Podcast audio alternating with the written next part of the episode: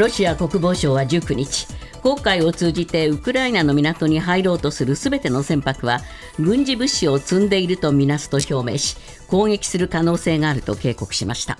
一方ウクライナ国防省も対抗して国海経由でロシアの支配地域やロシアに向かうすべての船舶は軍事関連物資を積んでいるとみなすとする声明を発表しました。ワグネルの創設者プリコジン氏とみられる人物の動画が SNS に新たに公開されベラルーシにしばらく滞在すると表明しました。動画ではワグネルの部隊に対し戦場で起きていることは恥ずべきことで我々は参加する必要はないと語りかけ改めてロシア国防省を批判しました。財務省が昨日発表した6月の貿易統計によりますと輸出から輸入を差し引いた貿易収支は430億円の黒字となりました。アメリカや EC 向けの自動車などの輸出が伸びたことで輸出額が28ヶ月連続で増加した一方原油などの輸入が減ったことが原因です。定年後の再雇用で仕事内容が同じなのに賃金が大幅に減額されたのは不当だと。愛知県内の自動車学校に勤めていた男性2人が定年前との差額の支払いを求めた裁判。最高裁第一小法廷は定年時の6割までの支払いを認めた1、2審判決を破棄し審理を名古屋高裁に差し戻しました。定年前後の賃金の差については賃金や労働の内容を検討する必要性があるとし1、2審は検討が足りないとしています。経済産業省は昨日レギュラーガソリン1リットルあたりの全国平均の小売価格が前の週の調査から70銭高い170円174円ちょうどとなり9週連続で値上がりしたと発表しました。政府が価格抑制のため石油元売り会社に支給する補助を段階的に縮小していることが主な要因とみられますがサウジアラビアなどの主要産油国が追加減産に動いたことも影響しました。中古車販売大手ビッグモーターの保険金不正請求問題。社長が全店舗の店長に宛てた文書が明らかになりました。メディアの常として一部の社員の過去の不祥事でも会社全体の組織ぐるみだと決めつけて報道しています。などと書かれていてビッグモーターの広報担当は事実関係を認め謝罪しました。今年2月名古屋市のくら寿司で醤油差しを舐めるような仕草を動画で撮影して SNS に投稿し威力業務妨害などの罪に問われている男の初公判が昨日開かれ男は起訴内容を認めました。一方検察側は冒頭陳述で店は97個の醤油差しの中身をすべて破棄しガリやわさびの容器も消毒した。クレーム対応に追われ売り上げにも影響が出たと指摘しました。今朝のニューヨーク株式市場ダウ平均は163ドル97セント高い。3万5225ドル18セント。ナスダックは294.71ポイント下落し1万4063.31ポイントで取引を終えました。一方為替ですがドル円は1ドル140円06銭。ユーロ円は1ユーロ155円91銭で推移しています。続いてスポーツです。大相撲名古屋場所12日目は大関昇進を目指す関脇陣が総崩れ。若元春は新大関の霧島に寄り切られて4敗目。豊昇龍は平幕の北勝富士に押し出されて3敗目。大栄翔は玉鷲のはたき込みに屈して4敗目です。また平幕の錦木は新入幕の湘南の海に小手投げで敗れて2敗目を喫しました。名古屋場所は12日目を終えて2敗の錦木と北勝富士を3敗の豊昇龍と伯桜鵬が追う展開となっています。水泳の世界選手権は昨日アーティスティックスイミングのデュエットフリールーティンの決勝が行われテクニカルルーティンを制した安永真白と比嘉萌のペアが銅メダルを獲得しました。日本が今大会で獲得したアーティスティックスイミングのメダルはこれで6個目です。ニュースズームアップ。ロシア国防省は19日黒海沿岸のウクライナの港を利用するすべての船舶を軍事物資の運搬船とみなすと表明し攻撃する可能性があると警告しました。ロシアが黒海を経由したウクライナ産の穀物輸出合意から離脱したのに続く強硬策で軍事的な脅しをてこに欧米に譲歩を迫りたい考えです。こうした中ワシントン・ポストはウクライナがアメリカから供与されたクラスター弾をロシア軍に対して使い始めたと報じています。ニュースズームアップ。ロシアの強硬策。その背景にあるものとは？今日のコメンテーター伊藤洋一さんです、はい。まあ、かなり強引な手段に出てきたと見ていいですかね。そうですね、ええ。あのプーチン大統領、相当私は追い込まれていると思います。なぜだったらですね、自分の業績の一つだと言っていたクリミア橋、また攻撃されてる。んですよ、ええそうですね。またってことが重要ですよね。はい。でアメリアフ南アフリカのブリックスの会合にね、ええいや俺は行くんだって言ってたんだけど、結局、妥協せざるを得なくなって、えー。まあ、現地には行かないと、ロシアから参加すると、はあはあ。ですね、えでエルドアンが離反する傾向を見せてますよね、はい。だスウェーデンの NATO 加盟にうんって言ったじゃないですか。で穀物合意を継続しろとプーチンに言いましたよね、はい。あとプリゴジン、後でまた出ますけど、はい。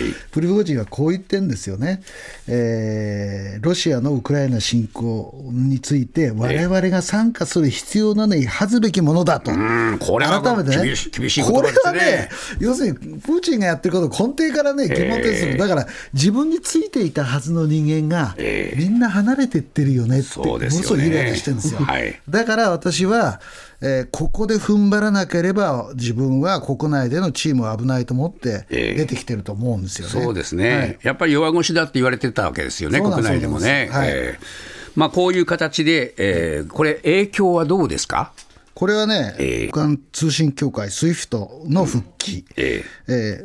農業銀行だけは SWIFT に入れてくれって言ってるわけですね、で農業機械の部品供給再開、だ困ってんですよ、部品がなくて、国内の農業機械が動かない事態が生じてるというのがこれで分かりますよね。はい。あと、国外にある農業関連のロシア資産の凍結解除、農業関係のって言ってるのが面白いですよね、え膨大な資産が凍結されてるんだけども、農業関係だけは凍結解除してくれよって言ってるっていうのが面白いですよね。えーそうですね、でまあ、プーチンさんの心の中には、前にそれは OK って言ったじゃないかとはい。いうのもあるんですよね。ありますね、ええ。うん、あと、なんていうのかな、えー影響としてはやっぱり世界の穀物相場、特に小麦相場がですね、ボーンと上がったと。はい。いうことで、まあ、あのエジプトとかですね、はい。あのウクライナやロシアの小麦に依存している国のパン価格が5倍ぐらいに上がったとかね、そういう報道が出てきているそうですね、まあ、これ、国海封鎖に踏み切るぞと言ったら、今度はウクライナもじゃあ同じように俺たちもやるぞと、こう言ってるわけですから。というこ、とは、普通の船は通れないと。国海通れないっていうことですよね。えーそうですね。そして、まあ、クラスター爆弾の話もちょっとさっきご紹介したんですけれども、はいはい。これはまあウクライナがまず使い出したってことなんですけど、もうすでにロシアも使ってるんですか、じゃないかという噂もあります、はあ。報道もあります、はい。ウクライナが使っているのはどうも本当らしくて、ですね、ええ。もう、えーアメリカが供与するって言った段階には、もうウクライナについてたんじゃないかという説もあって、はあはからそうすると、ですねあの竜の歯っつったかな、なんか要するに、ロシアはね、もうお押し上げる、ウクライナ領に押し上げることをやめて、もう防御に徹してるわけですよ。ですごい数の防御ラインを引いて、ですね、ええ。ウクライナはそれを攻めあぐれてるわけですよね。はい。でそこをなんとか局面打開するためには、クラスター爆弾を使うと、えーいう形になっていて、それに対してまあロシアはあのウクライナの穀物輸出とかね、そういうものを、えー倉庫とか攻撃しているとはい。いうことになりますよね。これ、アメリカはこのクラスター爆弾によって、ロシアの防衛体制とか作戦に影響を与えてんだと、はい。こういうふうなことで、はい。自分たちがクラスター爆弾を渡したのは効果的だったっていうふうに言ってるんですよね。はいはい。え。ーでも本当にそうなのかなということはありますよね。とい。うのははいまず第一に戦争のエスカレートの可能性があるということあります。ですよね。でそれぐらいにはプーチンは平気へあの平常心を保っているように見えるんだけれども、だから穀物輸出について言うと、ロシアは今までの態度を数日経って変えるっていうことは結構あったわけですよね。はいで今回もあのどうもあのロシアが、えー攻撃したウクライナの穀物倉庫には中国向けの6万トンの穀物があったと言われているので、中国はウクライナの穀物に依存している面があるんで、だから結局、中国がおい、やめろって言ったらやめる可能性があるんですよね。そうですね。まあ、先ほど出てきたそのプリゴジンのね、はい。あの行動ですけれども、はい。この人は結局、何がもう今、しようとしてますか？いや、私はね、ええ。まずね、あの事業体持ってるんですよ、ええ。彼自身がものすごい大金持ちなのは、まあ、アフリカなんかでですね利権があって、だからプーチンに勝てると思って始めたんだけれども、犯行をね、ええ。でまあ、ど手打ちしなくしせざるを得なくなった、でも彼が今考えてるのは、あプーチン、やっぱり俺、切れねえんだと思ってるはずなんですよね。はいはいはい。でそうすると、いつかその可能性がまた出てくる、つまり犯行をね、行う、えで、そのためにはやっぱり金貯めとかなきゃいかんということで、ええ。どうも、あのなんていうのかな、えーウクライナ戦線に戻る可能性を示唆しながら、俺たちは、ワグネルはアフリカに向かうんだと、でそこでまた大儲けしようと、ええ。でその後は自分はまたロシアへ戻ってくるかもしれないというようなことを言ってこれ、要するにプーチンに対抗してはい、大統領を狙おうっていう感じもあるんですか？どうもそういうふうに見えますよね。見えますよね。見えます、ええ。明らかに見えます。そうですよね。それ切れないんですから、プーチンは。ええ。これは弱いじゃないですか。えーこの辺の発言の一連の発言は何かこのプーチンに対する、はい。えー攻撃に見えますものね。見えます。えだからプーチンは僕はイライラしてると思います。ニュースズームアップ定年後の再雇用について。仕事の内容が定年前と同じなのに基本給を半額以下にされたことが不当だとして元職員が定年前の給料との差額の支払いを求めた裁判。2審では定年時の6割までの支払いを認めていましたが昨日最高裁第一小法廷はこれを破棄。不合理かどうかは基本給の性質や支給の目的などを踏まえて検討すべきだとの初判断を示しました。今後の検討次第では6割以上の支払いにつながる可能性もあるとして注目されています。ニュースズームアップ。定年後の再雇用。給与のマイナスは不合理に当たるのか。伊藤さん、これはなかなか面白いニュースでね。はい。えー私は、はい。はい、どうぞ。読んだ瞬間にね、えこれはこの番組のを聞いている方々に刺さる話題だなと思いました。これは刺さりますよ。これ、まあ、定年になったと、はいだけど、まあ、再雇用されますね、今。そうすると、給与はガタンと下がると。大体6割って言うんですよ。言うんですよね僕の友達も大体そうだったの。えーそれ一体どっから出てきた6割なのと。多分ね、目の子です。目の子。目の子。いや、だけどやってることは一緒じゃないのっていう人も多いわけですよね。いや、そうなんですよ。だからね、えー僕はこれ聞いたときにね、あれ？同一労働、同一賃金っていう言葉もあるよねと。だから今、アルバイトと正社員の格差を考えるときにね、いや、同一労働だったら、賃金正社員と同じだよっていう考え方は一方であるわけじゃないですか。はいでも、定年になった時だけね、君は今までの給料の6割になるよってこう言われるケースが多くて、多くなりましたね。かつ、今回提訴したあの人たちはですね、あの4割ぐらいに減らされたということですね。ええ。で、一審、二審はどう言ってるかだ、4割はひどいだろうと、ええ。6割ぐらいは戻ってもいいよということを言ってたんだけども、はい。今回の最高裁は、6割って言葉を言わずに、ええ。何をしていたのかとか、そういうものを全部精査しなければならない、考え直せと、高裁に差し戻したと、えーそういうことですよね。そういうことなんですね。だからやっぱりこういう形でもう一回そのお定年後のお給与体系っていうものはどういうふうにあるべきかを考えろっていうことでしょ？そういうことですよね。ええこれはまあだからそうですよね、だから弁護士がね、面白いことで、原告が、えー代理人の弁護士はね、全身的な可能性のある判決だこれね、めちゃめちゃ面白い表現でしょ、つまり、6割って目安を示さないわけだから、よく精査したら、あなたの定年後の労働は、えー今までの賃金の4割ぐらいにしか相当しませんよっていう可能性もあるけれども、よくよく見たら、今までの労働とはあまり変わらないので、ええ。8割もらってもいいですよっていう結論になる可能性もあるってことじゃなそいうでか。ですすよね、はい。だからまあ基本給の考え方ですよね、はいはい。えー一体どういうふうにしてそれはあ決まっているものなのか、どういう価値があるものなのか、はいはいはいはい。ここをやっぱり検討しないと、えー何割だっていうような話は、そう簡単には決められないぞってそういうこ話でねとですすね。。で一般的にね、日本人の給料って、えー勤続給、はい。だから何年働いたか、はい。アメリカにはそのあんまりない考え方なんで、きもう30年働いたら決まりよくやったねって、ねねあのあの退職金もらうじゃないですか。え。で職務給？これ今何してますかっていう話ですよね、はい。職務給、はい。でね、職能給っていうのがあるわけですよ、課長とかなんとかなんとかっていうね、でその3つの組み合わせなので、6割ってのはどこで決まってるかというと、えー多分職能給がなくなるんですよ。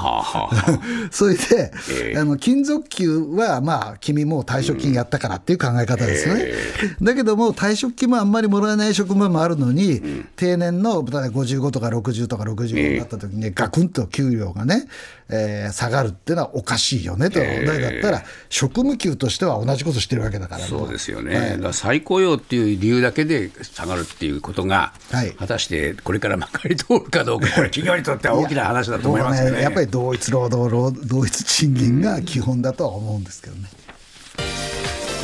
中古車販売大手ビッグモーターの保険金不正請求問題についての報道をめぐり社長の金重博之氏が全店舗の店長に宛てた LINE の文書でメディア批判を展開していることが産経新聞の報道で明らかになりました。その後ビッグモーターの広報担当は文章については当社金重社長が従業員向けに送ったものになりますと事実関係を認め謝罪しました。ニュースズームアップ。ビッグモーターの不正問題。いまだ表に出てこない社長はメディアの報道を批判。金重さんはメディアをどう批判したんですか？えっとね、ええまあ、要するにあの、ごく社員の一部がやったことについて、えメディアというのは、世間の注目を集めた集めたいがゆえに、全社的な問題であるかのような報道をすると、えうんなるほど。けしからんと。はい。でね、なんて言ってるかというと、社員を元気づけるために言ったと、これ、元気づけられるのかよ、そんなことでと。思いますよね。えーこれ、まあ広報は慌てちゃって、はい。えーまあ、謝罪の声明を出したわけですけれども、はいはいはいはい。こういう形でやっぱりその本音としてどうでしょうね、今までやってたことはそんなに大きな問題なのかよっていう気持ちがありますか？ありますね。あ明らかにあります、それで社員に対して、ええ。俺たちは全体的に言えれば間違ったことをしてない、会社の利益のためにやったんだと言ってることを言いたいんでしょうね。はい。だけどもやってることを見ればですね傷ついてない人の車に傷つけたり、ええ。ヘッドランプを壊したり、はい。もう車を修理に出す側としては、絶対そんなことはありえないよなっていうことをやっているわけじゃないですか、しかも1台についてね、15万円、14万円かな、ええ。修理代を取れと、だからそれにいいかないところについては、そのなんていうの、店員あのなんていうの、働いてる人たちは14万円、1台14万円って頭にあるから、ランプ壊したりするわけじゃないですか、傷つけたりね、ありえないですよ、ビジネスとしてありえない、ビジネス、その企業論理とし倫理としてありえないことですよね。そうですね、これ、TBS が現役のあの社員や元幹部にいろいろ取材してましたよね。はいはいはいはい。それでもまあ結構いろんな証言出てきましたよね。そうですね、ええ。あのあ工場の従業員がですね、ええ。ー意図的に車を損傷させたっていうのは、もうかなり報道されているんですけれども、はい。修理する車のコーティングという作業工程、これありますよね、うんありますねがコーティングするんですね。そのコーティングをしていないけれど、保険会社にはそれをしたということで、費用を請求した、これね、これもやっぱりね、ありえないですよね。ありえない話ですはいね。